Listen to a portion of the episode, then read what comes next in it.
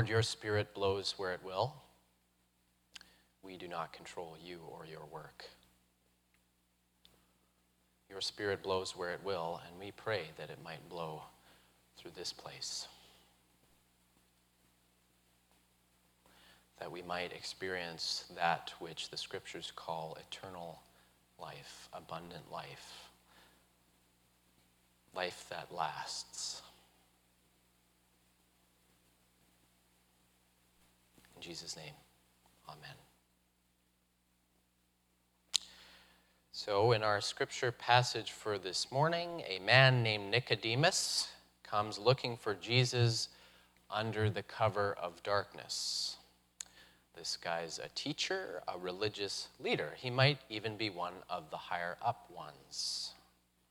But he's heard that Jesus has been performing signs and wonders. Last chapter, Jesus turned water into wine.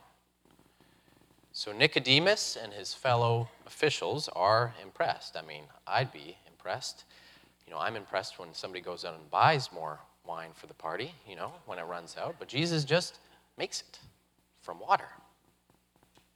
Rabbi, he says, we know that you are a teacher who has come from God, for no one can do these signs that you do apart from the presence of God. Nicodemus knows that something about God is afoot. He's drawn to Jesus by the rumor of a miracle. We don't know exactly what interests Nicodemus about Jesus' miracles, what kind of miracle he himself is looking for, but we know that Nicodemus is drawn to them for the reason we all are drawn to miracles because they point to some kind of immediate change, an instant transformation. He's looking for something that has the potential to alter everything in life for him and his people, just like that, instantly. But in case you haven't noticed, uh, if you've read the scriptures before, especially in John, Jesus can be a real pain sometimes. He doesn't exactly speak uh, speak in ways that are super clear for everybody who hears him. Nicodemus comes looking for his miracle, but Jesus seems to be talking right past him, right over his head. Very truly, I tell you, Jesus says, very truly, no one can see the kingdom of God without being born from above. We've talked about this a lot. When the Bible talks about the kingdom of God, it's talking about heaven, yes, but heaven, not just as a place where we go when we die, but God's rule on earth. Everything set right. Human life and creation the way God intends it to be. God and creation one and together permanently and forever.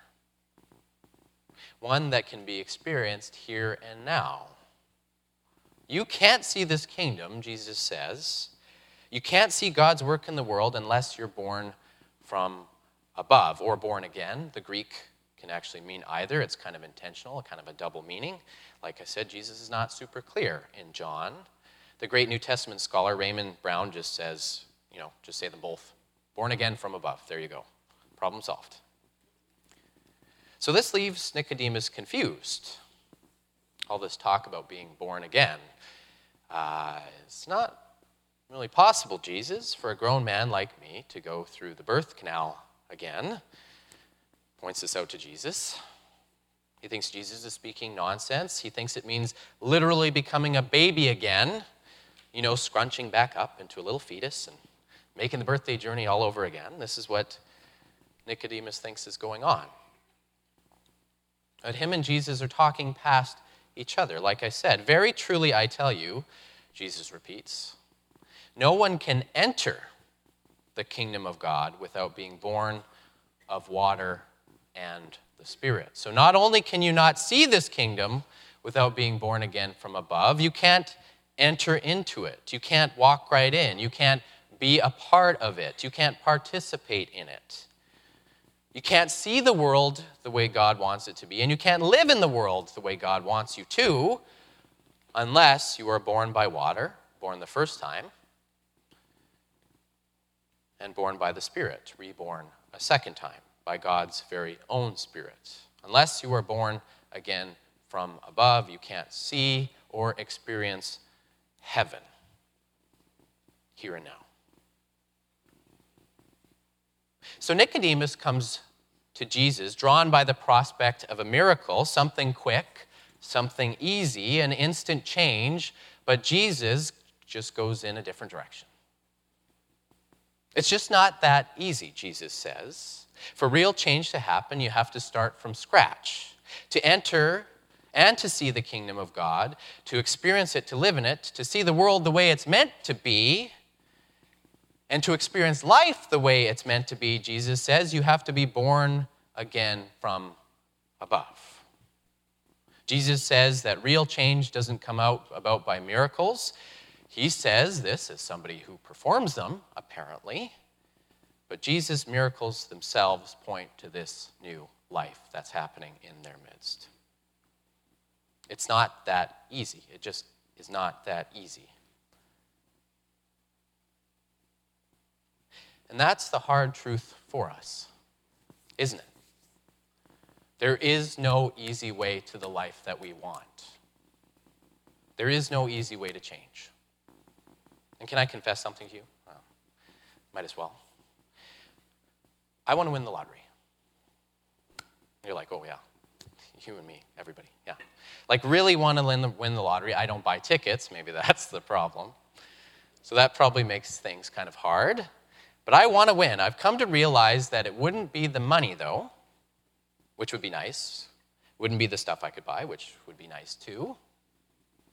But I've realized that I want to win the lottery mostly because of the effect it had, I'd expected to have on my life. It had changed everything. Bills paid, house paid off, all the house maintenance things I keep putting off. It could even have positive effects on relationships. I could afford to fly and visit my grandparents and parents on a whim. We could go somewhere amazing and interesting on vacation. I want to win the lottery because it would fix my life overnight, and I wouldn't have to do any work to make it happen. That's why I want to win the lottery. It would change everything just like that. And I think it's safe to assume that I'm not alone in this hope. Not just about the lottery, but I think many of us, if not all of us, have this desire for something that could change our lives in an instant. If it's not the lottery, maybe it's a new diet or a new cleanse. If it's not the lottery, maybe it's a new routine. Maybe it's a new piece of equipment. For me, my exercise machine, of course, is going to change everything about my life. All I got to do is get on there, and, you know, we'll see how that goes or maybe even the right pills, maybe even the right drink, something that will help us give up our vices or addictions or be better people for our friends and spouses, or something to overcome our pains and struggles. We all desire something that could hit our lives like a lightning bolt, one that sets fire to all the junk and leaves us with something new and good. Something new and good, maybe even someone new and good. A miracle, a quick fix. And this is what Nicodemus comes to Jesus after, really, in the end. He's hoping to get in on what he sees as an instant fix. This guy can make stuff happen. Something that instantly changes everything, like winning a lotto ticket. But Jesus says it just ain't the way it works. Change doesn't happen that way, no matter how many times I tell myself just the fact that I have the exercise equipment means everything will change. It won't. That's not to say miracles, unexpected, against the odd turn, turnaround moments aren't necessarily possible. They are possible. But it means that change, real change in our lives, real change in the world, isn't so simple. It isn't so easy. There's no easy way to the life we hunger for. No quick fix. Real change has to start from the ground up, Jesus says, from the main floor. Gotta be born again, gotta be born from above. Maybe both at the same time. Whole new life, whole new person, and that's the hard truth that Jesus tells Nicodemus and the hard truth he tells us. That is the hard truth, and maybe the hardest one as a human being that the change we need is at a fundamental level, a restart. It needs to begin from the ground up. But no matter how hard we try, we can't generate the kind of depth of change we need. Nicodemus is kind of dense, just like me. He doesn't really get what Jesus is saying. How's that possible? He asks. Still thinking maybe that Jesus is speaking at the literal level, you know, like, okay, baby born again. Me, adult, born again baby. Don't get it. Okay. But with this question, Nicodemus unintentionally kind of tells the truth, you know, like how sometimes you're like, you know, but who could be so foolish to believe that? And you're the one who believes it, right? He knows that it's not possible. He knows the change isn't possible. That's the truth that he actually says. Just like how we know this kind of change, this kind of newness isn't really possible, at least not on our own no matter what we do and no matter how hard we try. Like us, Nicodemus knows what he needs, comes searching for it, but doesn't know how to get it. And when Jesus points out that he needs to start right over again, he doesn't think it's possible for him to do. But then, of course, enter Jesus. Do not be astonished that I said to you, You must be born from above. The wind blows where it chooses, and you hear the sound of it, but you do not know where it comes from or where it goes. So it is with everyone who is born of the Spirit. The wind blows where it chooses, and you hear the sound, but you don't know where it comes and where it goes. Nicodemus thought he could find the right answer, the quick fix, but Jesus talks about the Spirit that brings new life as something we can't control. We can't force it. It blows wherever it likes. Like the wind, it blows into our lives unannounced. It's an intrusion. Change, new life, being born again from above isn't something we do. According to Jesus, it's something God does. It's the work of God's Spirit. And when it touches down, it changes everything the way we see the world and the way we understand the world. It's not under our control, can't force the change. Now, if you know me, you'll know that I can be kind of skeptical about supernatural things. And to be honest, I'm reluctant to refer to myself as someone who's been born again from above or otherwise, mostly because of the televangelist style baggage that comes with that. Maybe that stuff kind of freaks you out, like it freaks me out a little bit. Ugh. I've never had that explosive, life changing experience that so many others mean when they talk about being born again.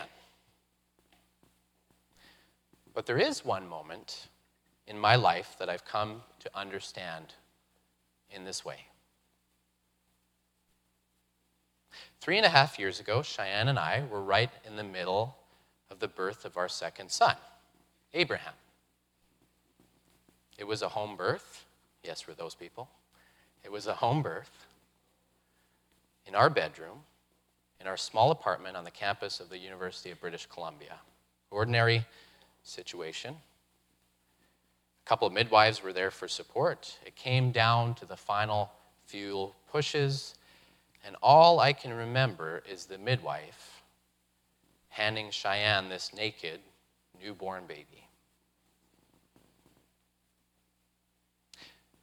And I can't really describe the feeling I had at that moment.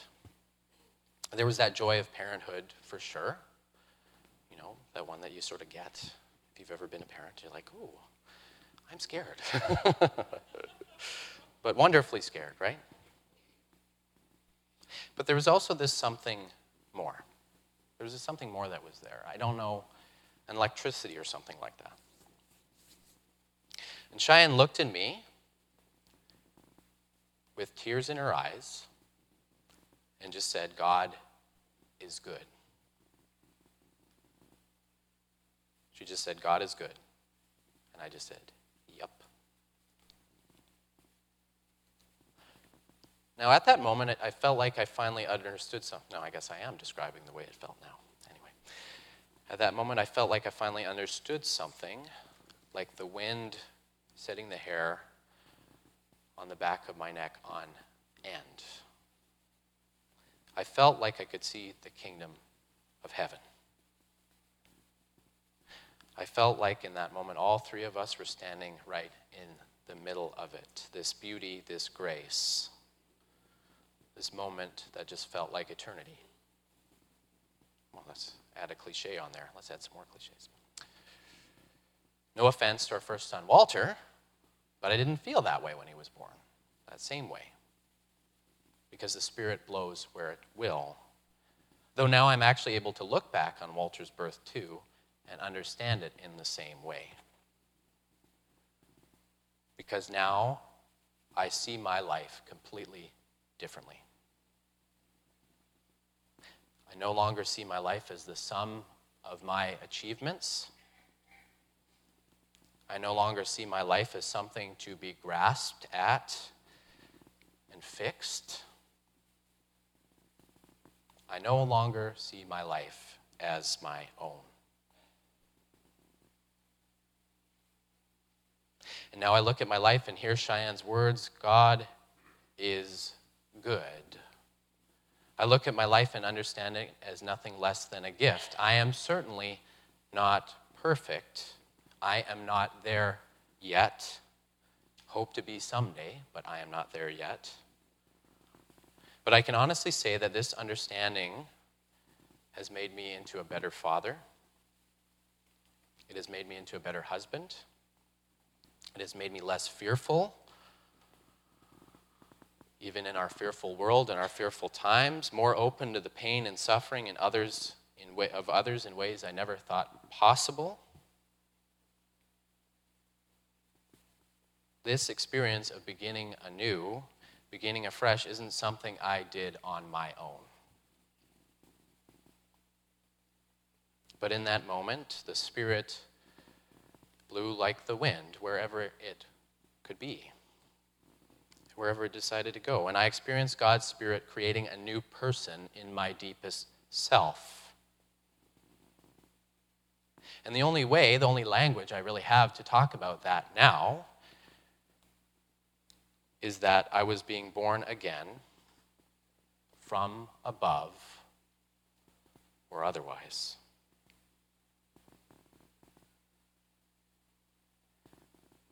Friends, we all want to start again. We want a new life, a new start. And we'll try just about anything to get it, but it isn't that easy. It requires a restart, becoming a whole new person, being born again from above. But it's not something we can create, not something we can strive for or accomplish. No. It's God's doing from beginning to end. The work of the Holy Spirit blows where it will.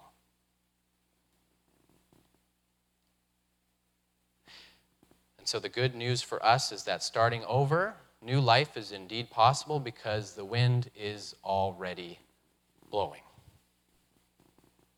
The Holy Spirit is already at work, moving in and among us, giving birth to new life in each of us even now. Even now.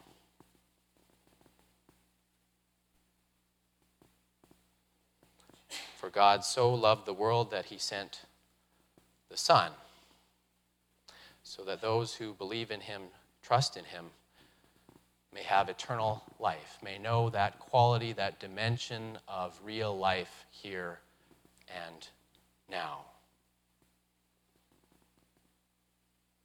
Christ did not come to condemn the world, but that the world might be saved through him. The Spirit blows where it may, which means new life is possible And Thank God for that. Amen.